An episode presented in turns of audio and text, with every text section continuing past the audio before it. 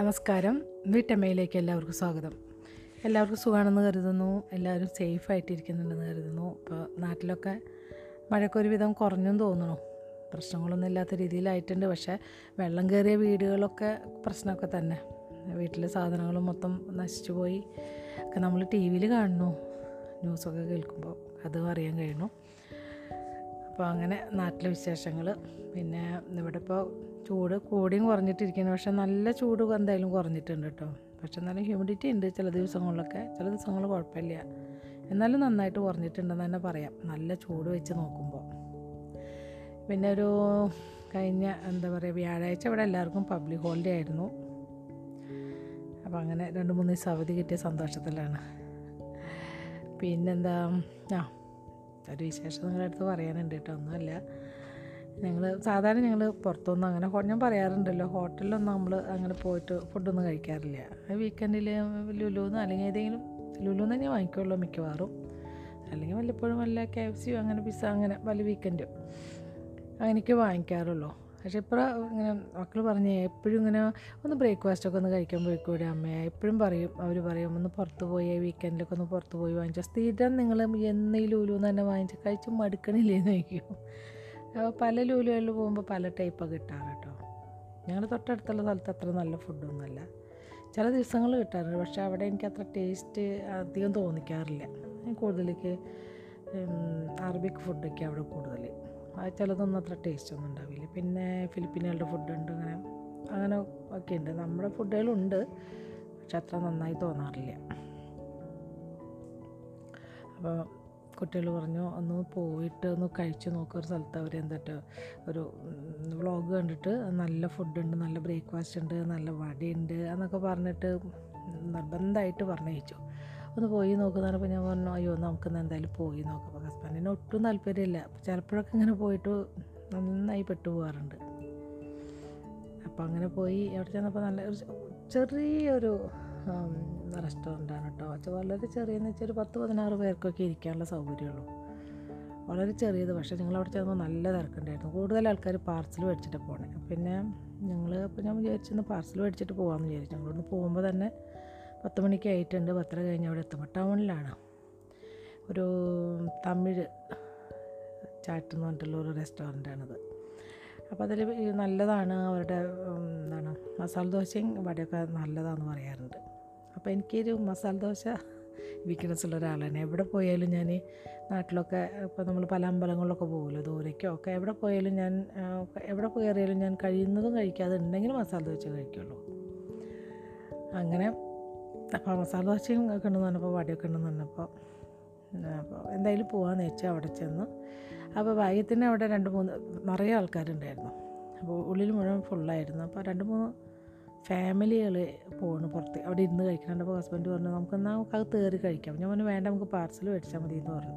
അപ്പോഴേക്കും അവരൊക്കെ പുറത്തേക്ക് ഇറങ്ങി. അപ്പോൾ നമുക്ക് സീറ്റ് കിട്ടി. സീറ്റ് കിട്ടി നമ്മൾ കുഴപ്പമില്ലായിരുന്നു. അത്ര ടോപ്പൊന്നൊന്നും പറയാൻ പറ്റില്ല. അങ്ങനത്തെ മസാല ഒന്നും എനിക്ക് അത്ര അധികം ഇഷ്ടമായില്ല സാമ്പാറും ചട്നിയൊക്കെ ഓക്കെ വട എല്ലാ ബ്രേക്ക്ഫാസ്റ്റും പൂ പൂരിയില്ല ഇഡ്ഡലിയില്ല വടയില്ല എല്ലാം തീർന്നിരിക്കുകയായിരുന്നു. അവിടെ എന്ന് വെച്ചാൽ ഒരു ചെറിയതാണ് പക്ഷേ ഇഷ്ടം പോലെ ആൾക്കാർ വരുന്നുണ്ട്. അപ്പോൾ അങ്ങനെ അതൊക്കെ കഴിച്ചിറങ്ങി അപ്പോൾ ഞങ്ങളൊരു മട്ടൻ ബിരിയാണി അവിടുത്തെ നല്ലതാണെന്ന് പറയുന്നത് അങ്ങനെ രണ്ട് മട്ടൻ ബിരിയാണി ഓർഡർ ചെയ്ത് പോന്നു. പക്ഷേ ആയിട്ടുണ്ടായിരുന്നില്ല എല്ലാവരും ഉച്ചയ്ക്ക് ഒരു പന്ത്രണ്ട് ഒരു മണിയോടുകൂടി എത്തുള്ളൂ. അപ്പോൾ നമ്മൾ കരുതി എന്തായാലും ലുലുവിലൊന്ന് കയറി സാധനങ്ങളൊക്കെ മേടിച്ച് വരുമ്പോഴേക്കും ഇവിടെ ആയിണ്ടാവുന്ന കരുതി. അങ്ങനെ ഞങ്ങൾ ലുലുവിലേക്ക് പോവാണ്. ലുലുവിലേക്ക് പോകുമ്പോൾ എന്ന് വെച്ചാൽ ഈ വീക്കെൻഡ് ആയതുകൊണ്ട് പിന്നെ ഹോളിഡേയ്സ് ഒക്കെ ആയതുകൊണ്ട് റോഡ് പണികളൊക്കെ അവർ കൂടുതൽ ആ സമയം നടക്കുക. പെട്ടെന്ന് തീർക്കാവുന്നൊക്കെ അപ്പോൾ വളരെ നമുക്ക് ലെഫ്റ്റ് പോകണം സ്ട്രേറ്റ് പോകണം അവിടെ ഒരു സ്ഥലമുണ്ട്. ഭയങ്കരമായിട്ടൊന്ന് നാലഞ്ച് റോഡുകൾ കഴിഞ്ഞിട്ടാണ് നമ്മൾ ലെഫ്റ്റ് പോകുന്ന ഒരു സ്ഥലങ്ങളുണ്ട്. ഒന്ന് അടികൂടെ പോകണത് ഒന്ന് അങ്ങനെ മുകളിൽ കൂടെ പോകണം. അങ്ങനെ ഒരു കൺഫ്യൂഷൻ ഉണ്ടാക്കുന്ന സ്ഥലമാണ്. അപ്പോൾ പോരാത്തതിന് സിഗ്നലിൽ നിൽക്കുമ്പോൾ സിഗ്നലിന്റെ സൈഡിൽ ഞങ്ങൾ നിൽക്കുമ്പോൾ അവിടെ അങ്ങനെ പണി നടക്കാൻ വേണ്ടിയിട്ട് അവിടെ ഈ ഇത് വെച്ചിട്ടുണ്ട്. അവിടെ ഒരു കോൺ പോലെ വെച്ചിട്ടുണ്ട്. അങ്ങനെ വണ്ടി വളരെ കുറച്ച് നേരം സിഗ്നലുള്ളൂ. അപ്പോൾ വണ്ടി ഇങ്ങനെ പോണോട് കൂടിയിട്ട് ഹസ്ബൻഡ് കൊടുത്തു. അപ്പോൾ സാധാരണ ഞാൻ മുന്നും ഇതുപോലെ മോൾക്ക് റെഡ് സിഗ്നൽ കടന്നു പോയിട്ട് അങ്ങനെ ഒരു ഫൈൻ ഉള്ളതുകൊണ്ട് ഫൈൻ കിട്ടിയത് കൊണ്ട് ഭയങ്കര പേടിയാണ്. പിന്നെ അല്ല മുന്നത്തെ പോലെയല്ല. ഇപ്പം മുന്ന് ഞാൻ മുന്ന് മുന്നെന്ന് വെച്ചാൽ ഇത്ര തന്നെ പ്രശ്നങ്ങളില്ല. അപ്പം ഞാൻ പറയുന്നുണ്ട് ഹസ്ബൻഡോട് അയ്യോ സിഗ്നൽ എന്ന് പറയുമ്പോഴേക്കും ഹസ്ബൻഡ് ഇങ്ങനെ എടുത്തു. മുന്നിലാണെങ്കിൽ ഒരു ടെമ്പോ ഉള്ളത് കാരണം പതുക്കെ നീങ്ങണത്. രണ്ട് മൂന്ന് വണ്ടി പോയിട്ടുണ്ടാവുള്ളൂ. പിന്നാലെ ഞങ്ങൾ എടുത്ത് എടുക്കണോട് കൂടിയിട്ട് ബ്ലിങ്ക് ചെയ്യുന്നുണ്ട്. എല്ലാം ബ്ലിങ്ക് ചെയ്ത് അങ്ങനെ എടുത്തു അപ്പോൾ നേരെ സ്ട്രൈറ്റ് റെഡ് സിഗ്നൽ കാണുകയും ചെയ്തു.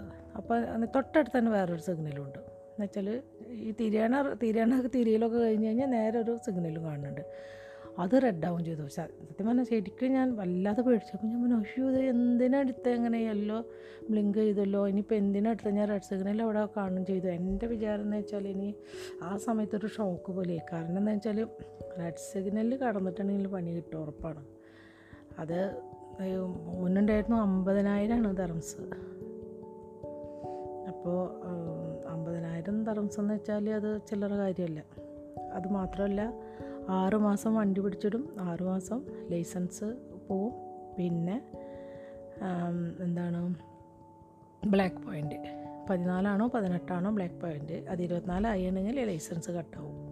ഒരുപാട് പ്രശ്നങ്ങളുണ്ട്. അപ്പോൾ തിരിഞ്ഞങ്ങോട്ട് വന്നു ഞാൻ പറഞ്ഞു അപ്പോൾ ഹസ്ബൻഡ് പറഞ്ഞു ഞാൻ യെല്ലോ അങ്ങനെ യെല്ലോ യെല്ലോയിലാണല്ലോ ഞാൻ കടന്നതെന്ന് പറഞ്ഞു. അങ്ങനെ എന്തായാലും ലൈൻ കടന്ന് പോയിട്ടുണ്ടാവും വിചാരിക്കണോ അങ്ങനെ ഞങ്ങളൊരു ബ്രേക്ക്ഫാസ്റ്റ് കഴിക്കാനും പോയി.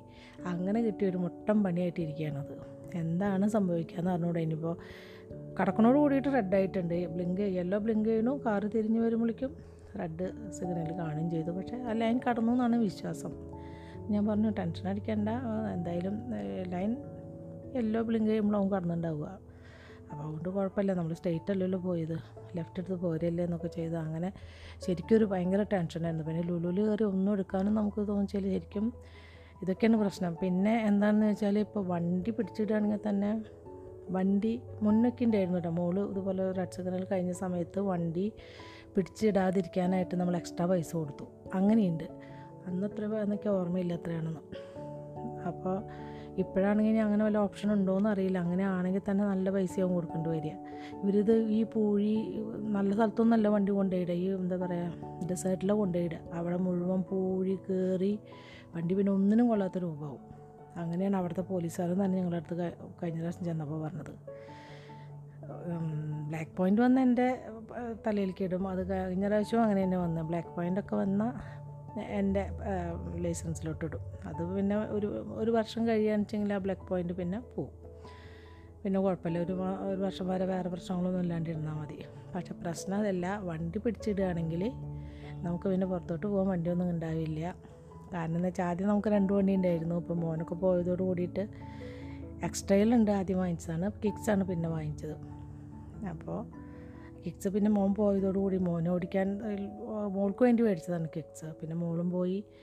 പിന്നെ മോനും കൂടി പോയതോട് കൂടിയിട്ട് പിന്നെ വെറുതെ ചുമ്മാ രണ്ട് വണ്ടി കിടക്കല്ലേ വെച്ചിട്ട് ഇപ്പം തന്നെ ഒന്നര കൊല്ലത്തോളം പുറത്തേക്ക് ഒന്നും ഇറങ്ങാതെ അങ്ങനെ ഇരുന്നു ഈ കൊറോണ കാരണം.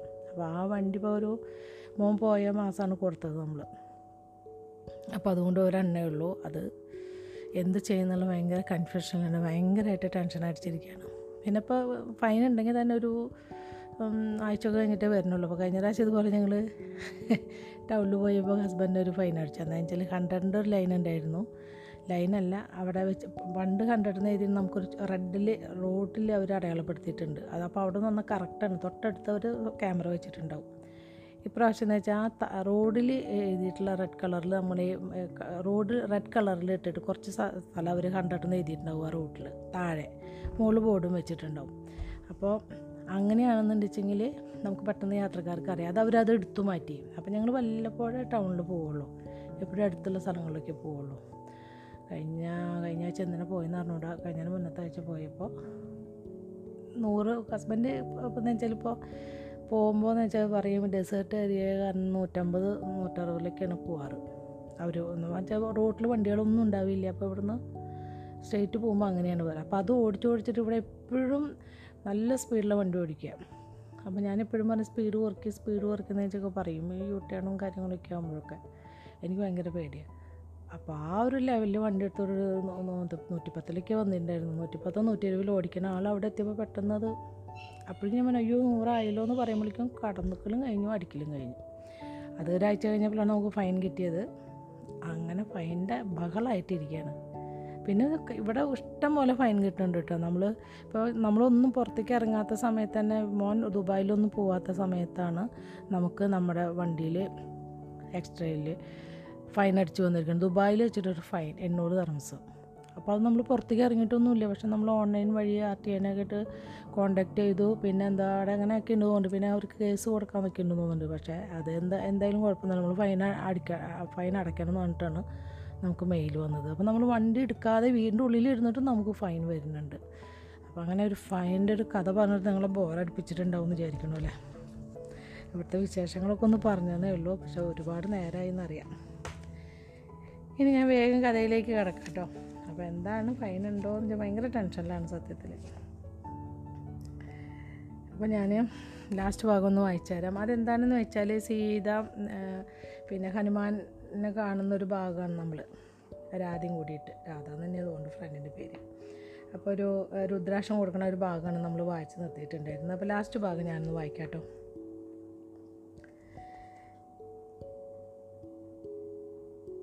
ജി ഹനുമാൻ പുഞ്ചിരിച്ചു. നിന്റെ രുദ്രാക്ഷം മറക്കണ്ട. ജീനി സഞ്ചിയിൽ തിരഞ്ഞ സീത പട്ടുകൊണ്ടുള്ള ഒരു കൊച്ചു സഞ്ചി കണ്ടെത്തി. അവളത് സാവധാനം തുറന്നു. ഒരു ഏകമുഖ രുദ്രാക്ഷം പുറത്തെടുത്തു. അവൾ അതിലേക്ക് വിസ്മയത്തോടെ നോക്കി. എന്നിട്ട് ഭക്തി പുരസരം അത് നെറ്റിയിൽ വെച്ചു. പിന്നീട് അത് സഞ്ചിയിൽ തിരിച്ചിട്ട് അരപ്പട്ടയിൽ ബന്ധിച്ചു. ഇതാണ് നമ്മൾ വായിച്ച് നിർത്തിയിട്ടുണ്ടായിരുന്ന ഭാഗം. ഇനി നമുക്ക് എട്ടാമത്തെ അധ്യായം വായിക്കാം. ശ്വേതകേതുവിന് തനിക്കുണ്ടായ ഭാഗ്യം അവിശ്വസ അവിശ്വസനീയമായി തോന്നി. മഹാനായ വിശ്വാമിത്രൻ ഈ വർഷം രണ്ടാം തവണ തന്റെ ഗുരുകുലം സന്ദർശിക്കുന്നു. ആശ്രമ കവാടം കടന്നു വന്ന മലയപുത്രരെ സ്വീകരിക്കാൻ അദ്ദേഹം ഓടിച്ചെന്നു. നമസ്തേ മഹാത്മാൻ ചെയ്തു കരങ്ങൾ കൂപ്പി അഭിവാദ്യം ചെയ്തു നമസ്തേ ചെയ്തു പുഞ്ചിരിച്ചുകൊണ്ട് വിശ്വാമിത്രം പറഞ്ഞു അങ്ങേ ഇത്ര പെട്ടെന്ന് വീണ്ടും സ്വീകരിക്കാൻ കഴിഞ്ഞത് ഞങ്ങൾക്കൊരു ബഹുമതിയാണ് ശരി വിശ്വാമിത്രൻ ചുറ്റും നോക്കി. അങ്ങയുടെ ആഗമന സമയത്ത് എന്റെ വിദ്യാർത്ഥികൾ ഇവിടെ ഇല്ലാതെ പോയത് വല്ലാതെ നിർഭാഗ്യ വല്ലാത്ത നിർഭാഗ്യമായി പോയി. അവർക്കുണ്ടായ നഷ്ടം ചില്ലറയല്ല സങ്കടത്തോടെ ശേതകേതു പറഞ്ഞു. മിക്കവരും അവധിക്ക് വീട്ടിൽ പോയിരിക്കുകയാണ്. കുറച്ചു പേരെങ്കിലും ഇവിടെ കാണുമെന്നാണ് എന്റെ വിശ്വാസം.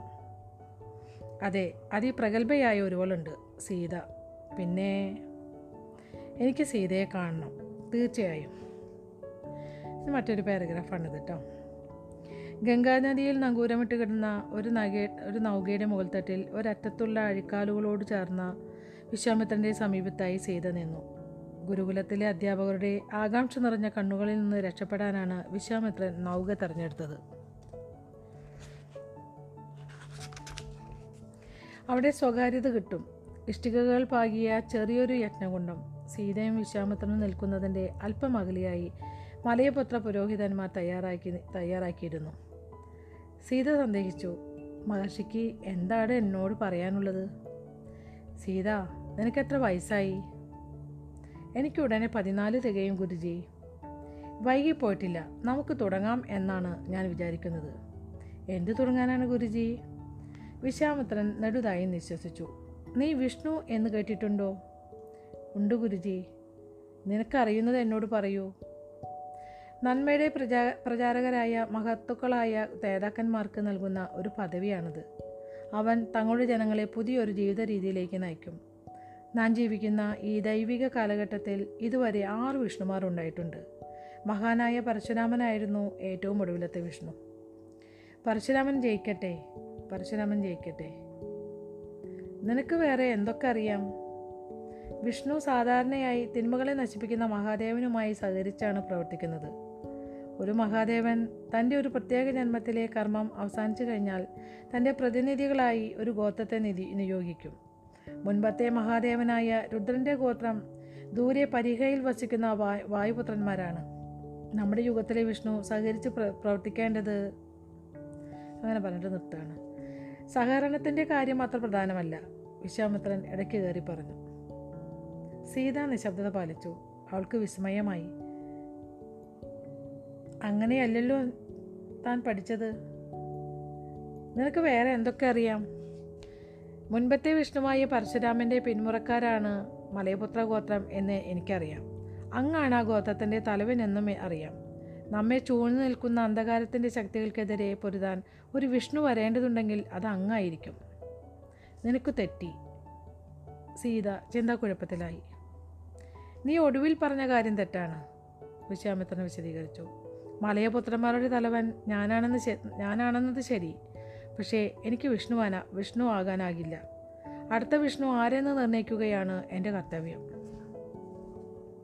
സീത നിശബ്ദം തലകുലുക്കി.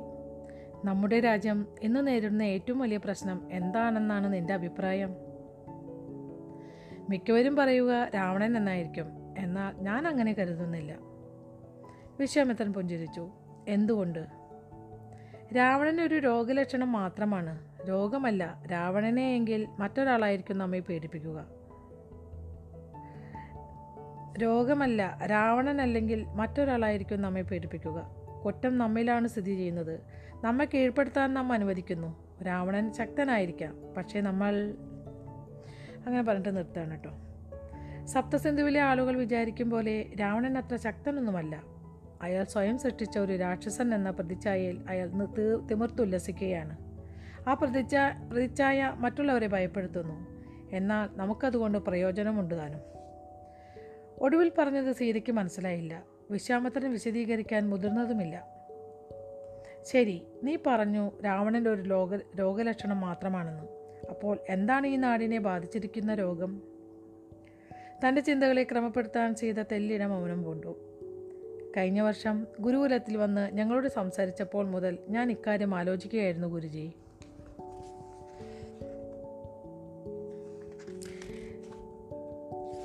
സമൂഹത്തിൽ സന്തുലിതാവസ്ഥ വേണമെന്ന് അന്ന് അങ്ങ് പറഞ്ഞത്. സമൂഹത്തിൽ സന്തുലിതാവസ്ഥ വേണമെന്നാണ് അങ്ങ് അന്ന് അങ്ങ് പറഞ്ഞത്. ബുദ്ധിജീവികളെയും യോദ്ധാക്കളെയും വ്യാപാരികളെയും വിദഗ്ധ തൊഴിലാളികളെയും സമൂഹത്തിന് ആവശ്യമുണ്ട്. ഏതെങ്കിലും ഒരു വിഭാഗക്കാർക്ക് മുൻതൂക്കമുണ്ടായിക്കൂടാ. അതെ. പിന്നെ എന്തുകൊണ്ടാണ് സമൂഹം എപ്പോഴും അസന്തുലിതം ആവുന്നത്? അക്കാര്യത്തിൽ ഞാൻ ആലോചിച്ചുകൊണ്ട് അക്കാര്യമാണ് ഞാൻ ആലോചിച്ചുകൊണ്ടിരിക്കുന്നത്. വ്യക്തിയിൽ അന്തർലീനമായ ഗുണങ്ങൾക്കും സിദ്ധികൾക്കും അനുസൃതമായി അവർക്ക് ജീവിക്കാൻ പറ്റാതെ വരുമ്പോഴാകണം സമൂഹത്തിന് സന്തുലനം നഷ്ടപ്പെടുന്നത്. ഏതെങ്കിലും ഒരു വിഭാഗത്തെ അഴിച്ചമർത്തുകയോ അവരെ അപ്രധാനമായി കണക്കാക്കുകയോ ചെയ്യുമ്പോൾ ഇതുണ്ടാവും. ഉദാഹരണത്തിന് സപ്തസിന്ധുവിലെ വൈശ്യന്മാരുടെ ഇന്നത്തെ അവസ്ഥ. വൈശ്യന്മാരെ അത് നിര നിരാശരും കുപിതരുമാക്കുന്നു. സ്വന്തം ഇച്ഛകൾക്ക് വിരുദ്ധമായി വ്യക്തികൾ അച്ഛനമ്മമാരുടെയോ കുലത്തിന്റെ തൊഴിലുകളിൽ തുടരാൻ നിർബന്ധിതരാകുമ്പോഴും ഇത് സംഭവിക്കാം. രാവണൻ ബ്രാഹ്മണനായാണ് ജനിച്ചത് പക്ഷേ ബ്രാഹ്മണ വൃത്തി അദ്ദേഹം ആഗ്രഹിച്ചില്ല. അയാൾക്കുള്ളത് ക്ഷത്രിയ സ്വഭാവമാണ്. ഇതേ സംഗതി തന്നെയാവണം. അങ്ങനെ പറഞ്ഞിട്ട് ഇതൊന്നും നിർത്തുകയാണ്. സീത തക്ക സമയത്ത് സംസാരം നിർത്തി. വിശ്വാമിത്രൻ സീതയുടെ കണ്ണുകളിലേക്ക് നോക്കി. അവളുടെ മനസ്സ് വായിക്കുകയായിരുന്നു. ശരിയാണ് അതെന്റെ കാര്യത്തിൽ സംഭവിച്ചിട്ടുണ്ട്. ക്ഷത്രിയനായി ജനിച്ച് ഞാൻ ബ്രാഹ്മണനായി തീരാൻ ആഗ്രഹിച്ചു. അങ്ങേപ്പോലുള്ളവർ അപൂർവമാണ് ഗുരുജി. മിക്ക ആളുകളും സമൂഹത്തിന്റെയും കുടുംബത്തിന്റെയും സമ്മർദ്ദത്തിന് കീഴ്പ്പെടുന്നു. പക്ഷേ അത് അവരുടെ മനസ്സിൽ ഭീകരമാം വിധം അതൃപ്തി നിറയ്ക്കുന്നു. സന്തോഷമെന്തെന്നറിയാത്ത കോപിഷ്ഠരായ ജനങ്ങൾ അസന്തുലിതവും അസംതൃപ്തവുമായ ജീവിതം നയിക്കുന്നു. അതിന്റെ ദുരിതം സമൂഹവും അനുഭവിക്കുന്നു.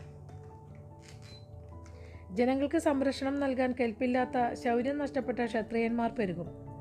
ശൂദ്രന്മാരെ പോലെ വൈദ്യരും ശില്പകലയും പഠിക്കാൻ പഠിക്കാൻ ആഗ്രഹിക്കുന്ന ബ്രാഹ്മണർക്ക് നല്ല അധ്യാപകരാകാനാവില്ല. ഇതിന്റെയൊക്കെ ഫലമായി സമൂഹം ക്ഷയിക്കും. നീ പ്രശ്നത്തെ ശരിക്കും പഠിച്ചിരിക്കുന്നു. എന്താണ് പരിഹാരം? എനിക്കറിഞ്ഞുകൂടാ. ഒരാൾക്ക് എങ്ങനെയാണ് സമൂഹത്തെ മാറ്റാൻ കഴിയുക? നമ്മുടെ രാജ്യത്തെ നശിപ്പിച്ചുകൊണ്ടിരിക്കുന്ന ജന്മത്തായ ജന്മായത്തമായ ഈ ജാതി സമ്പ്രദായത്തെ നമുക്ക് എങ്ങനെയാണ് തകർക്കാൻ കഴിയുക? ഒരു പരിഹാരം എന്റെ മനസ്സിലുണ്ട്. സോറി കേട്ടോ വിശദീകരണത്തിനായി സീത കാത്തുനിന്നു ഇപ്പോഴല്ല വിശ്വമിത്രം പറഞ്ഞു.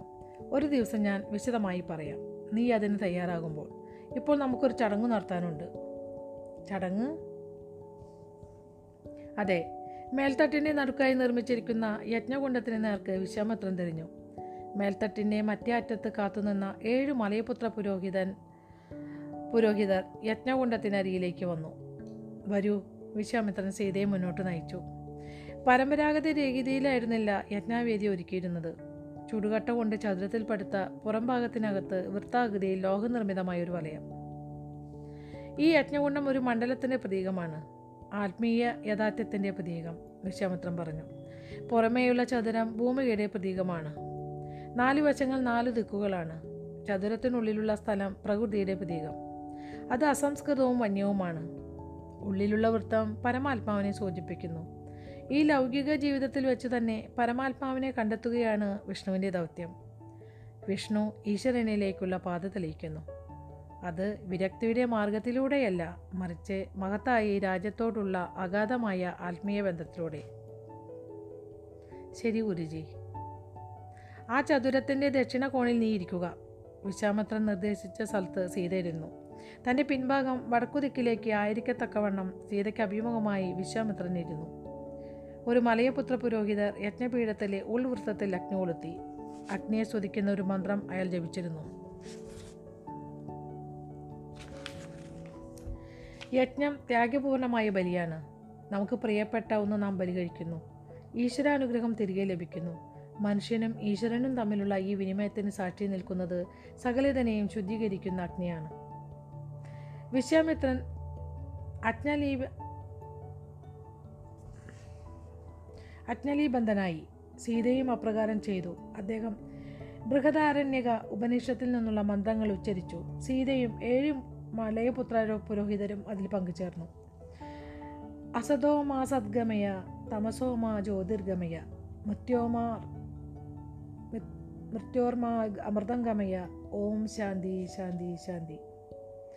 അറയിൽ ബന്ധിച്ചിരുന്ന സഞ്ചിയിൽ നിന്ന് വിശ്വാമിത്രൻ ഉറയിലിട്ട ഒരു കത്തി പുറത്തെടുത്തു. ആദരപൂർവം അതിൽ നിന്ന് വെള്ളിയിൽ തീർത്ത ഒരു കടാര ഊരിയെടുത്തു. അതിന്റെ വായ്ത്തലയിലൂടെ അദ്ദേഹം വിരലൊടിച്ചു. നല്ല മൂർച്ച. കൈപ്പിടിയിലെ അടയാളങ്ങൾ അദ്ദേഹം പരിശോധിച്ചു. അത് എല്ലാ അർത്ഥത്തിലും ശരിയായതു തന്നെ. അഗ്നിയുടെ മീതെ കൂടി അദ്ദേഹം അത് സീതയ്ക്ക് കൈമാറി. വടക്കേ ദിശയിൽ നിന്ന് തെക്കേ ദിശയിലേക്കാണ് അത് കൈമാറ്റം ചെയ്യേണ്ടിയിരുന്നത്. യജ്ഞസമാപനത്തിൽ രുദ്ര തർപ്പണം വേണം. വിശ്വാമിത്രൻ പറഞ്ഞു. ശരി ഗുരുജി. ബഹുമാന പുരസ്സരം ഇരു കൈകളും നീട്ടി കടാര സ്വീകരിച്ചുകൊണ്ട് സീത പറഞ്ഞു. വിശ്വാമിത്രൻ അരപ്പട്ടയിലെ സഞ്ചിയിൽ നിന്ന് മറ്റൊരു കട കടാരയെടുത്തു അതിന്റെയും മൂർച്ച പരിശോധിച്ചു. അദ്ദേഹം സീതയെ നോക്കി. യജ്ഞകുണ്ടത്തിന്റെ ഉളുവൃത്തത്തിൽ മാത്രമേ രക്തം വീഴാവൂ. ഒരു കാരണവശാലും അതിന് വെളിയിൽ വെളിയിൽ വീഴരുത്. മനസ്സിലായോ? ശരി ഗുരുജി. രണ്ടു മലയപുത്ര പുരോഹിതർ നിശബ്ദരായി മുന്നോട്ട് വന്നു. വിശ്വാമിത്രനും സീതയ്ക്കും വേപ്പിൻ നീരിൽ കുതിർത്ത ഓരോ തുണിക്കഷ്ണവും നൽകി. കൂടുതൽ നിർദ്ദേശങ്ങൾക്ക് കാത്തു നിൽക്കാതെ സീത കടാരയുടെ വായ്ത്തല തന്റെ എഴുത്തുകൈ തലത്തിൽ വെച്ചു. വിരലുകൾ മടക്കി. പെട്ടെന്ന് കടാര ഒറ്റ വലി. മുറിവിൽ നിന്നും ചോര അഗ്നിയിലേക്ക് ഇറ്റിറ്റു വീണു. അവൾ ഒട്ടും ചോളിയില്ല. ഹേയ് ഒരു തുള്ളി രക്തം മതി വിശ്വാമിത്രം പറഞ്ഞു. ചെറിയൊരു മുറിവ് മതിയായിരുന്നു. സീത അക്ഷോഭിയായി വിശ്വാമിത്രനെ നോക്കി. മരുന്നിൽ മുക്കിയ തുണി മുറിവിൽ അവൾ അമർത്തിപ്പിടിച്ചു രക്തം പുറത്തു വീഴാതെ ശ്രദ്ധിച്ചുകൊണ്ട്. കടാരമുന കൊണ്ട് വിശ്വാമിത്രൻ തന്റെ തലവിരൽ ഒരു മുറിവുണ്ടാക്കി. മുറിവേറ്റ വിരൽ ഉൾവൃത്തത്തിലെ അഗ്നിക്ക് മീതെ പിടിച്ചു. ഒരു തുള്ളി രക്തം വിറ്റു വീണു. ഇടതു കരത്തിൽ നിന്ന് തുണി മാറ്റി സീതയും കൈ അഗ്നിക്ക് മീതെ പിടിച്ചു. രക്തം അഗ്നിയിലേക്ക് വീണു. സ്ഫുടമായ ശബ്ദത്തിൽ വിശ്വാമിത്രം പറഞ്ഞു അഗ്നി സാക്ഷിയായി ഞാനിതാ സത്യം ചെയ്യുന്നു. ഞാൻ എല്ലായ്പ്പോഴും എന്റെ അവസാനം ശ്വാസം വരെയും അതിനുശേഷവും പരശുരാമന് നൽകിയ വാഗ്ദാനം പാലിക്കും. ആ വാക്കുകൾ അതേപടി സീത ആവർത്തിച്ചു. പരശുരാമൻ ജയിക്കട്ടെ വിശ്വാമിത്രം പറഞ്ഞു. പരശുരാമൻ ജയിക്കട്ടെ സീതയും ആവർത്തിച്ചു. ചുറ്റും നിന്ന മലയപുര പുത്ര പുരോഹിതർ ഏറ്റുപാടി പരശുരാമൻ ജയിക്കട്ടെ. വിശ്വാമത്തിന് ഒരു പുഞ്ചിരിയോടെ കൈ പിൻവലിച്ചു. കൈ പിൻവലിച്ച സീത അത് മരുന്ന് തുണി കൊണ്ട് പൊതിഞ്ഞു. ഒരു മലയപുത്ര പുരോഹിതൻ ആ തുണി അവളുടെ കയ്യിൽ മുറുക്കി കെട്ടി രക്തപ്രവാഹം നിൽക്കാനായിട്ട്. അത് കഴിഞ്ഞു വിശ്വാമിത്രൻ പറഞ്ഞു ഞാനിപ്പോൾ മലയപുത്ര ഗോത്രത്തിലെ അംഗമായോ? സീത ചോദിച്ചു. വിശ്വാമിത്രൻ സന്തുഷ്ടനായി കാണപ്പെട്ടു. സീതയുടെ കടാരയിലേക്ക് ചൂണ്ടി അദ്ദേഹം പറഞ്ഞു നിന്റെ കത്തിയിലെ അടയാളങ്ങൾ നോക്കൂ. പള്ളിയിൽ തീർത്ത കത്തി സീത പരിശോധിച്ചു. അതിന്റെ വായ്ത്തലയിൽ രക്തക്കറ ഉണ്ടായിരുന്നു. അതിൽ സങ്കീർണമായ മൂന്ന് അക്ഷരങ്ങൾ കൊത്തിയിരുന്നു. പ്രാചീന സംസ്കൃതത്തിന് ലിഖിത ലിഖിതര ലിഖിതരൂപ ഒരു മിനിറ്റ് കേട്ടോ. ലിഖിതരൂപമുണ്ടാകാൻ പാടില്ലെന്ന് പുരോധന പുരാതന മഹർഷിമാർ നിഷ്കർഷിച്ചിരുന്നു.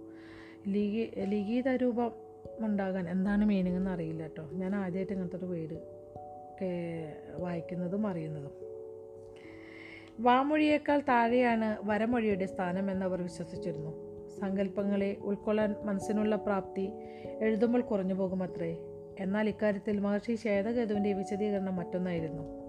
ദിവ്യഗ്രന്ഥങ്ങൾ വാമൊഴിയായി മാത്രം നിലനിന്നാൽ കാലം മാറുന്നതിനനുസരിച്ച് അതിന്റെ പാഠത്തിലും മാറ്റം വരുത്താം. ലേഖനവിദ്യ ആശയങ്ങളെ മരവിപ്പിക്കുന്നു. കാരണം എന്തായാലും ലേഖനവിദ്യയ്ക്ക് സപ്തസിന്ധുവിൽ കാര്യമായ അംഗീകാരമുണ്ടായിരുന്നില്ല. തൽഫലമായി രാജ്യത്തിന്റെ പല ഭാഗത്തും പലതരം ലിപികൾ നിലവ നിലവിലിരുന്നു. സ്ഥലകാലങ്ങൾക്കനുസൃതമായി അവയിൽ മാറ്റങ്ങളും വന്നുകൊണ്ടിരുന്നു. കത്തിയുടെ കൈപ്പിടിയിൽ കാണപ്പെട്ട ലിപികൾ സരസ്വതി നദിയുടെ ഉത്ഭവ പ്രദേശങ്ങളിൽ പ്രചാരമുണ്ടായിരുന്നതാണ്. അവ പരശുരാമനെ സൂചിപ്പിച്ചു. അതിലിങ്ങനെ നമ്മുടെ പുസ്തകത്തിൽ ഈ ഒരു ചിത്രങ്ങളൊക്കെ വരച്ചിട്ടുണ്ട് കേട്ടോ. മഴുവിന്റെ ചിത്രം പിന്നെ ഒരു മീനിന്റെ ചിത്രം പോലെയൊക്കെ ഇങ്ങനെ കൊടുത്തിട്ടുണ്ട്. അത് കത്തിയുടെ അതിന്റെ ഉള്ളിൽ അങ്ങനെ വരച്ചിട്ടുള്ള ചിത്രങ്ങളായിരിക്കാം എന്ന് വിചാരിക്കുന്നു. ആ വശമല്ല സീത വിശ്വാമിത്രം പറഞ്ഞു മറുവശം നോക്കൂ. അവൾ കത്തിയും പറിച്ചു അവൾ അമ്പരന്ന് പോയി മത്സ്യം മിക്ക ലിഖിതങ്ങളിലുമുള്ള ഒരു ചിഹ്നമായിരുന്നു. ആ കത്തിയിൽ അടയാളപ്പെടുത്തിയിട്ടുള്ള രൂപങ്ങളാണ് ഇവിടെ വരച്ചിട്ടുള്ളത് കേട്ടോ കടൽ കയറി ഭൂമി മുങ്ങിയപ്പോൾ മഹാനായ മനുവിനെയും സംഘത്തെയും രക്ഷിച്ചത് ഒരു കൂറ്റൻ മത്സ്യമായിരുന്നു. അതിനുശേഷം മത്സ്യം വിഷ്ണുവിന്റെ ആദ്യത്തെ അവതാരമെന്ന നിലയിൽ ബഹുമാനിക്കപ്പെടണമെന്ന് അദ്ദേഹം കൽപ്പന ഇറക്കി. മത്സ്യചിഹ്നം വിഷ്ണുവിന്റെ അനുയായികളെ സൂചിപ്പിക്കുന്നു. വിശ്വാമിത്രന്റെ കൈവശമുണ്ടായിരുന്ന കത്തിയുടെ പിടിയിലെ അടയാളവും ഇതായിരുന്നു. എന്നാൽ സീതയുടെ കത്തിയിൽ പരിഷ്കരിച്ച ഒരു അടയാളമാണ് ഉണ്ടായിരുന്നത്. അതൊരു മത്സ്യമായിരുന്നു. സംശയമില്ല. പക്ഷേ അതിന്റെ മുകളിൽ ഒരു കിരീടവും ഉണ്ടായിരുന്നു. കിരീടമില്ലാത്ത മത്സ്യത്തിന്റെ ചിഹ്നം നിങ്ങൾ വിഷ്ണുവിന്റെ ഒരു അനുയായി ആണെന്ന് സൂചിപ്പിക്കുന്നു. എന്നാൽ മത്സ്യചിഹ്നത്തിന്റെ മുകളിൽ ഒരു കിരീടമുണ്ടെങ്കിൽ അതിനർത്ഥം നിങ്ങളാണ് വിഷ്ണു എന്നാണ്. സീത സംരംഭത്തോടെ വിശ്വാമിത്രനെ നോക്കി. ആ കടാര നിന്റേതാണ് സീത? വിശ്വാമിത്രൻ സൗമ്യമായി പറഞ്ഞു.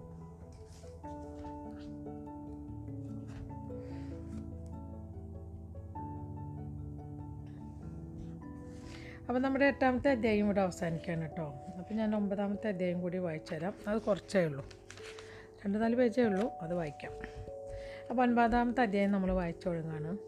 ശ്വേതകേതുവിന്റെ ഗുരുകുലത്തിൽ വിദ്യാർത്ഥികൾക്ക് വളരെ ലളിതമായ സൗകര്യങ്ങളാണുള്ളത്. ആശ്രമത്തിന്റെ പൊതുവായ അന്തരീക്ഷത്തിന് യോജിച്ച വിധത്തിൽ ഓരോരുത്തർക്കും ഓരോ മൺകുടിയിൽ അനുവദിച്ചിരുന്നു. ജനലുകളൊന്നുമില്ലാത്ത ആ കുടിലിൽ കഷ്ടിച്ചൊരു കിടക്ക വിരിക്കാം. വസ്ത്രങ്ങൾ തൂക്കിയിടാനുള്ള കൊളുത്തുകൾ പഠനോപകരണങ്ങൾ വെക്കാനുള്ള സ്ഥലം എന്നിവയും ഉണ്ടായിരുന്നു. വാതിലുകൾക്ക് വാതിൽ വാതിൽപ്പാളികൾ ഉണ്ടായിരുന്നില്ല. മലയപുത്രന്മാരുടെ നാഗയിൽ വെച്ച് തലേദിവസം നടന്ന സംഭവങ്ങളെപ്പറ്റി ഓർത്തുകൊണ്ട് സീത കിടക്കയിൽ കിടക്കുകയായിരുന്നു. സീത ആ കടാര കയ്യിൽ പിടിച്ചിരുന്നു. അതുകൊണ്ട് അപകടമുണ്ടാവുമെന്ന് ഭയക്കേണ്ടതില്ല. കാരണം അതിന്റെ വായ്ത്തല ഉറയിൽ തന്നെയായിരുന്നു. അവൾ അതിന്റെ കൈപ്പിടിയിലേക്കും അതിൽ കൊത്തിവച്ചിരിക്കുന്ന മനോഹരമായ അടയാളങ്ങളിലേക്ക് മാറി മാറി നോക്കി. വിഷ്ണു ഞാൻ അവളുടെ പരിശീലനം ഉടൻ ആരംഭിക്കുമെന്നാണ് വിശ്വാമിത്രൻ പറഞ്ഞത്. ഏതാനും മാസങ്ങൾക്കുള്ളിൽ അവൾക്ക് ഗുരുകുലത്തിൽ നിന്ന് വിട പറയാനുള്ള സമയമാവും. അത് കഴിഞ്ഞ് മലയപുത്രന്മാരുടെ തലസ്ഥാനമായ അഗസ്ത്യകൂടത്തിലേക്ക് അവൾക്ക് പോകണം. ദക്ഷിണ ഭാരതത്തിലാണത്. അതിനുശേഷം അവൾ ഭാരതഖണ്ഡത്തിന്റെ അജ്ഞാത സ്ഥല സ്ഥലങ്ങളിലൂടെ സഞ്ചരിക്കണം. ഒരു നാൾ അവൾക്ക് വീണ്ടെടുക്കാനും നയിക്കാനുമുള്ള നാടിനെയും ജനങ്ങളെയും അവൾ നേരിട്ട് പരിചയപ്പെടണമെന്ന് വിശ്വാമിത്രൻ ആഗ്രഹിച്ചു. അദ്ദേഹം മലയപുത്രർക്കൊപ്പം സീതയെ ഇക്കാര്യത്തിൽ സഹായിക്കും. അതോടൊപ്പം സീതയും വിശ്വാമിത്രനും ചേർന്ന് ഭാവി കാര്യങ്ങളുടെ ഒരു രൂപരേഖ തയ്യാറാക്കും. ഒരു പുതിയ ജീവിത രീതിയുടെ അങ്ങേയറ്റം ആവേശകരമായ കാര്യം. തമ്പുരാട്ടി സീത കിടക്കയിൽ നിന്ന് എഴുന്നേറ്റു. വാതിക്കൽ ജടായു നിൽക്കുന്നു. തമ്പുരാട്ടി അയാൾ വീണ്ടും ആവർത്തിച്ചു. സീത കൈക്കൂപ്പി നമസ്തേ പറഞ്ഞു. ഞാൻ നിങ്ങളുടെ ഇളയ സഹോദരിയെ പോലെയല്ലേ ജഡായു? എന്നെ വിഷമിപ്പിക്കാതെ എന്നെ സീത എന്ന് വിളിച്ചാൽ മതി. ഇല്ല എനിക്കതിനാവില്ല തമ്പുരാട്ടി. അവിടുന്ന് അങ്ങനെ പെട്ടെന്ന് നിർത്താണ് അങ്ങനെ നിർത്താണ് കേട്ടോ. പെട്ടെന്ന് ജഡായി നിശബ്ദനായി. സീത അടുത്ത വിഷ്ണുവാണെന്ന കാര്യം സംസാരിച്ചു പോകരുതെന്ന് മലയപുത്രന്മാർക്ക് കർശന നിർദ്ദേശമുണ്ടായിരുന്നു. യഥാസമയം അക്കാര്യം പ്രക പ്രഖ്യാപിക്കുന്നതാണ്. അക്കാര്യം ആരോടെങ്കിലും സംസാരിക്കുന്നതിൽ നിന്ന് സീതയെ പോലും വിലക്കിയിരുന്നു. ആ പേരിന്റെ പൊരുളെന്താണെന്ന് സീതയ്ക്ക് ഉത്കണ്ഠയും ഭയവും തോന്നിയിട്ടുണ്ട്.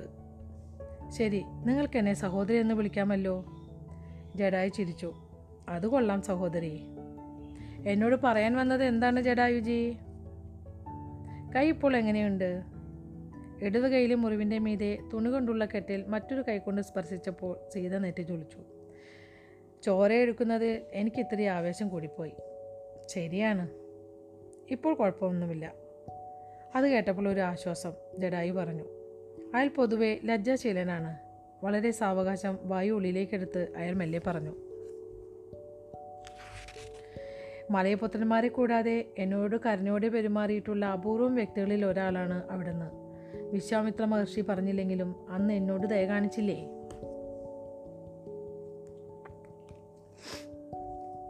മാസങ്ങൾക്ക് മുൻപ് സീത ജഡായുവിന് ഭക്ഷണം നൽകിയ കാര്യമാണ് അയാൾ ഓർമ്മിപ്പിച്ചത്. ജഡായുവിനെ കണ്ടപ്പോൾ തന്റെ ജീവൻ രക്ഷിച്ച കഴുകനെ സീത ഓർത്തതുകൊണ്ടാണ് അവൾ അങ്ങനെ ചെയ്തത്. പക്ഷേ അവൾ അത് ആരോടും പറഞ്ഞില്ല. ഇപ്പോഴത്തെ അവസ്ഥയെപ്പറ്റി ഉറപ്പില്ലായ്മ അനുഭവപ്പെടുന്നുണ്ടാവാം. ആർക്കായാലും ഉത്കണ്ഠ ഉണ്ടാവുക സ്വാഭാവികം ജഡായു പറഞ്ഞു. സീതയെ വിഷ്ണുവായി തെരഞ്ഞെടുത്തതിൽ സന്ദേഹമുള്ള മലയപുത്രരുണ്ട് എന്ന് ജഡായുവിനറിയാം. പക്ഷേ തങ്ങളുടെ അനുഷേധ നേതാവിന്റെ തീരുമാനത്തെ വെല്ലുവിളിക്കാനുള്ള ധൈര്യം അവർക്കില്ല. ഇക്കാര്യം ജഡായു സീതയോട് പറഞ്ഞില്ല. സീത തലകുലുക്കി. ഒരു മലയപുത്രനോടല്ലാതെ മറ്റാരോടും ഇക്കാര്യം പറയാനാവില്ല എന്നതാണ് ഏറ്റവും പ്രയാസം. അതെ സീത പുഞ്ചിരിച്ചു. എപ്പോഴെങ്കിലും എന്തെങ്കിലും ഉപദേശം ആവശ്യമുണ്ടെങ്കിൽ അല്ലെങ്കിൽ ആരോടെങ്കിലും സംസാരിക്കണമെന്ന് തോന്നിയാൽ എപ്പോഴും ഞാനുണ്ട്. അവിടുത്തെ സംരക്ഷണമാണ് ഇനി മുതൽ എന്റെ ചുമതല. ഞാനും എന്റെ സൈനികരും അടുത്തു തന്നെ ഉണ്ടാവും. ജഡായു പിന്നിലേക്ക് ചൂണ്ടിക്കൊണ്ട് പറഞ്ഞു. അല്പം അകലെ പതിനഞ്ചോളം പേർ നിൽപ്പുണ്ടായിരുന്നു. മിഥിലയിലായാലും മറ്റെവിടെയായാലും ഞാൻ ജനങ്ങൾക്ക് മുൻപിൽ പ്രത്യക്ഷപ്പെട്ട് അവിടത്തേക്ക് ബുദ്ധിമുട്ടുണ്ടാക്കുകയില്ല ജഡായു പറഞ്ഞു. ഞാൻ വിരൂപനായൊരു നാഗൻ തന്നെ നാഗനാണെന്ന് എനിക്കറിയാം. ഏതാനും നാഴികക്കുള്ളിൽ അവിടുത്തെ പക്കൽ എത്താവുന്ന അകലത്തിൽ ഞാനുണ്ടാവും. ഞാൻ എന്റെ ആളുകളും ഇനി മുതൽ അവിടുത്തെ നിഴലായിരിക്കും നിങ്ങളെക്കൊണ്ട് എനിക്കൊരു ബുദ്ധിമുട്ടും ഉണ്ടാവുകയില്ല സീത പറഞ്ഞു. സീത മിഥിലയിലെ രാജകുമാരി ഇടത്തേക്ക് തിരിഞ്ഞു നോക്കി അത് അനിഷ്ടൻ അരിഷ്ടനേമിയായിരുന്നു. സീത അരിഷ്ടനേമി പറഞ്ഞു ഗുരുജിക്ക് എന്തോ പറയാനുണ്ടെന്ന്. ജഡായുവിനെ കൈക്കൂപ്പി തൊഴുത് അരിഷ്ടനേമിയുടെ പിന്നാലെ സീത പോയി. അവൾ കാഴ്ചയിൽ നിന്നും പറഞ്ഞപ്പോൾ ജഡായു കുനിഞ്ഞ് സീതയുടെ കാൽപ്പാട് പതിഞ്ഞ മണ്ണിൽ നിന്ന് അല്പമെടുത്ത് ഭക്തി പുരസരം നെറുകയിൽ വെച്ചു. സീത പോയ ദിക്കിലേക്ക് അയാളും നടന്നു. എത്ര നന്മയുള്ളവളാണ് സീത. ഗുരു വിശ്വാമിത്രനും ഗുരു വസിഷ്ഠനും തമ്മിലുള്ള മത്സരത്തിൽ സീത ഒരു കരുവാകാതിരുന്നെങ്കിൽ ഇനി വേറെ പാരാഗ്രാഫാണ് കേട്ടോ രണ്ടു മാസം കഴിഞ്ഞു. മലയപുത്രന്മാർ തങ്ങളുടെ തലസ്ഥാനമായ അഗസ്ത്യകൂടത്തിലേക്ക് പോയി. ഒഴിവു നേരങ്ങളിൽ സീത വിശ്വാമിത്രൻ നൽകിയ പുസ്തകങ്ങൾ വായിച്ചു. പഴയകാല വിഷ്ണുമാരിൽ ചിലരുടെ കഥകളുണ്ടായിരുന്നു. നരസിംഹം വാമനൻ പരശുരാമൻ എന്നിവ എന്നിവരുടെ. നന്മയിലേക്ക് ജനത്തെ നയിക്കുന്നതിൽ അവർ നേരിട്ട വെല്ലുവിളികളും അവയെ അതിജീവിക്കാൻ അവർ സ്വീകരിച്ച നടപടികളും സീത അറിയണമെന്ന് വിശ്വാമിത്രൻ ആഗ്രഹിച്ചു. ആ നിർദ്ദേശം അത്യന്ത ഗൗരവത്തോടെ സീത ഏറ്റെടുക്കുകയും രഹസ്യമായി അത് നടപ്പാക്കുകയും ചെയ്തു. ഇന്ന് മറ്റു വിദ്യാർത്ഥികളൊന്നും വരാത്ത ചെറിയൊരു കുളത്തിന്റെ കരയിലാണ് അവൾ ഇരുന്നത് ഇരുന്നത്. ചെറിയ അലോസരങ്ങളെ പോലും അവൾ വെറുത്തു. ഭൂമി നിന്നെ കാണാൻ കൊട്ടാരത്തിൽ നിന്നും ആൾ വന്നിരിക്കുന്നു. നീ ഉടൻ ഗുരുകുലത്തിലെത്തണം രാധിക വിളിച്ചു പറഞ്ഞു. അസഹ്യതയോടെ കൈകൊണ്ട് ആംഗ്യം കാട്ടി സീത പറഞ്ഞു ഞാൻ ഉടനെ വന്നേക്കാം. സീത രാധിക ഉറക്കെ വിളിച്ചു ഉറക്കെ വിളിച്ചു. സീത തിരിഞ്ഞു നോക്കി. രാധിക ആകെ അസ്വസ്ഥതയെ കാണപ്പെട്ടു. നീ ഇപ്പോൾ തന്നെ പോകണം. നിന്റെ അമ്മ വന്നിരിക്കുന്നു. വേറൊരു പാരഗ്രാഫാണിത്. സീത സാവകാശം ഗുരുകുലത്തിന്റെ പ്രധാന കവാട കവാടത്തിലേക്ക് നടന്നു. അവളുടെ ഹൃദയം ശക്തമായി പിടിച്ചു മിടിച്ചു. കടവിലേക്കുള്ള നടപ്പാതയ്ക്കരികെ രണ്ട് ആനകളെ ബന്ധിച്ചിരിക്കുന്ന അവൾ കണ്ടതു. അമ്മ പ്രിയപ്പെട്ട ആനകളെയും കൊണ്ടുവന്നിരിക്കുന്നു. സുനൈന വരുമ്പോൾ ഇരുവരും ആനപ്പുറത്ത് വനത്തിനുള്ളിലേക്ക് സവാരി പോകാറുള്ളതാണ്. മൃഗങ്ങളെ അവയുടെ സ്വാഭാവിക സാഹചര്യങ്ങളിൽ കാട്ടിക്കൊടുത്ത് സീതയെ പഠിപ്പിക്കണമെന്ന് സുനൈന ആഗ്രഹിച്ചിരുന്നു. മറ്റെന്തിനേക്കാളും അധികം സുനൈനയ്ക്ക് മൃഗങ്ങളെപ്പറ്റി അറിയാമായിരുന്നു. വനത്തിനുള്ളിലേക്ക് ഇരുവരും ഒന്നിച്ച് നടത്തിയ യാത്രകൾ സീതയുടെ ഓർമ്മകളിൽ ഇന്നും തിളങ്ങി നിൽക്കുന്നു. എന്തെന്നാൽ ആ യാത്രകളിൽ അവളുടെ ജീവിതത്തിലെ രണ്ട് സുപ്രധാന സത്തതകൾ ഉൾപ്പെടുന്നു. ഭൂമി മാതാവും അവളുടെ സ്വന്തം മാതാവും. അവളുടെ ഹൃദയം വേദന കൊണ്ട് പൊളഞ്ഞു. അവൾ കാരണമാണ് മിഥിലയുടെ വാണിജ്യ സംരംഭങ്ങളിൽ കുശധ്വജൻ കർശന നിയന്ത്രണ നിയന്ത്രണങ്ങൾ കൊണ്ടുവന്നത്. സംഘാശിയ വഴിയായിരുന്നു മിഥിലയുടെ വ്യാപാര ഇടപാടുകളെല്ലാം നടന്നിരുന്നത്. അതിൽ പ്രശ്നങ്ങൾ ഉത്ഭവിച്ചതോടെ നിത്യോപയോഗ സാധനങ്ങൾ ഉൾപ്പെടെ മിക്ക ഉൽപ്പന്നങ്ങൾക്കും വില കുതിച്ചുയർന്നു. മിഥിലവാസികളിൽ മിക്കവരും ഇതിനു പഴിച്ചത് സീതയെയാണ്. കുശധ്വജന്റെ രാജകീയ മുദ്ര സീത എറിഞ്ഞു തകർത്ത കഥ ഏവർക്കും അറിയാം. അതിന്റെ അനിവാര്യമായ തിരിച്ചടിയാണിത്. രാജകീയ മുദ്ര രാജാവിന്റെ ചിഹ്നമാണ്. അത് തകർക്കുന്നത് രാജകത്തിക്ക് തുല്യവും. സൂനൈനയ്ക്കും പഴി കേൾക്കേണ്ടി വന്നു. സീതയെ ദത്തെടുക്കാനുള്ള തീരുമാനം അവരുടേതായിരുന്നല്ലോ. ഞാൻ അമ്മയ്ക്ക് സങ്കടങ്ങളെ നൽകിയിട്ടുള്ളൂ. അവർ ജീവിതത്തിൽ നേടിയതും മിക്കതും ഞാൻ തകർത്തു കളഞ്ഞു. അമ്മ എന്നെ മറക്കണം. ഈ തീരുമാനം മനസ്സിലുറപ്പിച്ചാണ് സീത പ്രവേശന കവാടത്തിലെത്തിയത്. അവളുടെ പതിവിൽ അവിടെ പതിവില്ലാത്ത ആൾക്കൂട്ടമുണ്ടായിരുന്നു. ഒരു ഒഴിഞ്ഞ പല്ലക്കിന് ചുറ്റും എട്ട് പേർ നിന്നിരുന്നു. അത്തരമൊരു പല്ലക്ക് അവൾ ഇന്നേ വരെ കണ്ടിട്ടില്ല. യാത്ര ചെയ്യുന്നയാൾക്ക് കിടക്കാൻ പാകത്തിന് നീളവും വീതിയുമുള്ളതാണ് ഇടതുഭാഗത്തായി ഒരു അശോകത്തറയിൽ എട്ടു സ്ത്രീകൾ. സീത അവിടെയെല്ലാം അമ്മയെ നോക്കി കണ്ടില്ല. സീത സ്ത്രീകളുടെ അടുത്തേക്ക് ചെന്നു. അമ്മ എവിടെയെന്ന് അന്വേഷിക്കണമല്ലോ? കൂടി നിന്നവരിൽ ഏതാനും പേർ പെട്ടെന്ന് മാറി. രാജ്ഞി സുനൈന അവിടെ ഇരിക്കുന്നു. സീതയ്ക്ക് ശ്വാസഗതി നിലച്ചതുപോലെ തോന്നി. അമ്മയുടെ ഒരു നിഴൽ മാത്രമാണിത്. അവർ എല്ലും തോലുമായി മാറിയിരിക്കുന്നു. ഉരുണ്ട് ചന്ദ്രബിംബം പോലെയിരുന്ന മുഖം ചുക്കിച്ചൊളിഞ്ഞു. കവിളൊട്ടി. അവർ വീണ്ടും മെലിഞ്ഞു. പൊക്കം കുറഞ്ഞിട്ടായിരുന്നെങ്കിലും ആരോഗ്യവതിയായിരുന്നു. ഇപ്പോഴാകട്ടെ ശരീരത്തിൽ മാംസപേശികൾ ഇല്ലെന്ന് തോന്നും. കണ്ണുകളുടെ സ്ഥാനത്ത് രണ്ടു ദ്വാരങ്ങൾ. ഇടതിങ്ങിയ കറുത്ത മുടി നരച്ചു കൊഴിഞ്ഞു. അവർക്ക് നേരെ നിൽക്കാനാവില്ല. സഹായികൾ അവരെ പിടിച്ചിട്ടുണ്ട്. മകളെ കണ്ടപ്പോൾ സുനൈനയുടെ മുഖം തിളങ്ങി. സീതയ്ക്ക് എന്നും സന്തോഷവും സമാധാനവും പകർന്നു തന്നിരുന്ന അതേ ചിരി. എന്റെ കുഞ്ഞേ അസ്പഷ്ടമായ ശബ്ദത്തിൽ സുനൈന വിളിച്ചു. മിഥിലയിലെ രാജ്ഞി കൈകൾ നീട്ടി. മാതൃസ്നേഹത്താൽ നിറഞ്ഞ ഹൃദയം അവരുടെ മാരകമായ വിളർച്ചയെ തൽക്കാലം ഇല്ലാതാക്കിയിരുന്നു. സീത നിന്ന നിലയിൽ നിന്നു. ഭൂമി വാ പിളർന്നു തന്നെ വിഴുങ്ങിയെങ്കിൽ എന്നാഗ്രഹിച്ചു. ഇങ്ങു വരൂ കുഞ്ഞേ സുനൈന വിളിച്ചു. അവരുടെ അശക്തമായ കൈകൾ ഏറെ നേരം നീട്ടിപ്പിടിക്കാനാവാതെ വീണുപോയി. സുനൈന ചുമച്ചു. ഒരു ദാസി ഓടി വന്ന് കൈലേസ് കൊണ്ട് അവരുടെ മുഖം തുടച്ചു. ആ തുണിയിൽ രക്തക്കറ പുരണ്ടിരുന്നു. സീത അമ്പരപ്പോടെ ഓടിച്ചെന്നു. മുട്ടിന്മേൽ നിന്നുകൊണ്ട് തന്റെ മുഖം അമ്മയുടെ മടിയിൽ അണച്ചു. പുതുമഴയ്ക്ക് നനഞ്ഞ് മൃദുലമായ ഭൂമി പോലെ അനുഭവപ്പെട്ടിരുന്ന ആ മടിത്തട്ട് ഇപ്പോൾ വേനലിൽ ഉണങ്ങി വരേണ്ട ഭൂമി പോലെ പരുക്കനായിരിക്കുന്നു. സീതയുടെ മുടിയിടകൾക്കിടയിലൂടെ സുനൈന വിരലോടിച്ചു. തനിക്ക് അഭയം നൽകിയിരുന്ന ആൽമരം നിലം പതിക്കുന്നത് കണ്ടു നിൽക്കുന്ന ഒരു കുരുവിയെപ്പോലെ സീത ഭയസംഭ്രമങ്ങൾ കൊണ്ട് ഉറച്ചു. സീതയുടെ മുടിയിഴകളിൽ വിരലോടിച്ചുകൊണ്ട് സുനേന കുനിഞ്ഞു. സീതയുടെ നെറുകിൽ ചുംബിച്ചു. മന്ത്രിക്കുന്ന സ്വരത്തിൽ അവർ വിളിച്ചു എന്റെ കുഞ്ഞേ. സീത പൊട്ടിക്കരഞ്ഞു. ബിഷങ്കരന്റെ രൂക്ഷമായ എതിർപ്പിനെ മറികടന്ന് മകളോടൊപ്പം വനത്തിലേക്ക് ആനസവാരി നടത്താൻ സുനൈന തീരുമാനിച്ചു. വിഷുകരൻ ഒരു അവസാന ശ്രമം നടത്തി. രാജ്ഞിയുടെ ചെവിലയൽ മന്ദിച്ചു തമ്പുരാട്ടി ഇത് മിക്കവാറും അവിടുത്തെ അവസാനത്തെ ആനസവാരിയായിരിക്കും. സുനൈനയുടെ മറുപടി ഇപ്രകാരമായിരുന്നു. അതുകൊണ്ട് തന്നെയാണ് പോകണമെന്ന് ഞാൻ നിർബന്ധിക്കുന്നത്. ആനകളെ യാത്രയ്ക്കായി ഒരുക്കുന്ന നേരമത്രയും രാജ്ഞി പല്ലക്കിൽ വിശ്രമിച്ചു. ഒരാനയുടെ പുറത്ത് വിഷങ്കരനും സംഘവും സഞ്ചരിക്കും. മറ്റേതിൽ രാജ്ഞിയും സീതയും. സമയമായപ്പോൾ സുനയനയുടെ ആ- ആനയുടെ പുറത്ത് ഉറപ്പിച്ചിട്ടുള്ള അമ്പാരിയിലേക്ക് ആനയിച്ചു. രാജ്ഞിയുടെ അടുത്തിരിക്കാൻ ഒരു ദാസി കയറി. വേണ്ട സുനയന വിലക്കി. പക്ഷേ തമ്പുരാട്ടി ദാസി അപേക്ഷിച്ചു. ഒരു കൈലേസും ചെറിയൊരു കുപ്പിയും അവളുടെ കയ്യിലുണ്ടായിരുന്നു. അതിൽ ലയിപ്പിച്ചിട്ടുള്ള നാട്ടുമരുന്നുകളെ ഭാഷണം ശ്വസിച്ചാൽ സുനൈനയ്ക്ക് അല്പം നേരത്തേക്ക് ആശ്വാസം ലഭിക്കും. എനിക്കൊപ്പം എന്റെ മകൾ മതി സുനൈന പറഞ്ഞു. വേറെ ആരും വേണ്ട. സീത പെട്ടെന്ന് ദാസിയുടെ പക്കൽ നിന്നും കൈലേസും മരുന്ന് കുപ്പിയും വാങ്ങി അമ്പാരിക്കുള്ളിൽ കയറി. സുനൈനയുടെ ആജ്ഞ കിട്ടിയപ്പോൾ ആനക്കാരൻ കാലുകൊണ്ട് ആനയുടെ ചെവിപ്പുറകിൽ തട്ടി. സുനൈനയ്ക്ക് ഒട്ടും അലോസരമുണ്ടാകാത്ത വിധം സാവധാനം ആന എഴുന്നേറ്റു. നമുക്ക് പോകാം സുനൈന പറഞ്ഞു. രണ്ട് ആനകളും വനത്തിലേക്ക് നടന്നു. ആയുധധാരികളായ അമ്പ് അമ്പത് നിയമപാലകർ അകമ്പടി സേവിച്ചു. അപ്പം നമ്മുടെ ഈ ഒരു അധ്യായം ഇവിടെ അവസാനിച്ചിരിക്കുകയാണ് കേട്ടോ. അടുത്തത് പത്താമത്തെ അധ്യായമാണ്. അടുത്ത ഞാൻ അടുത്ത ദിവസം വായിച്ചു തരാം. ഇതുവരെ ക്ഷമയോട് കൂടി കഥ കേട്ടിരുന്ന എല്ലാവർക്കും അതുപോലെ തന്നെ ആദ്യം ഞാൻ എന്റെ കുറേ വിശേഷങ്ങൾ പറഞ്ഞ് നിങ്ങളെ ബോറടിപ്പിച്ച് അത് കേട്ടുകൊണ്ടിരുന്ന എല്ലാവർക്കും നന്ദി നമസ്കാരം.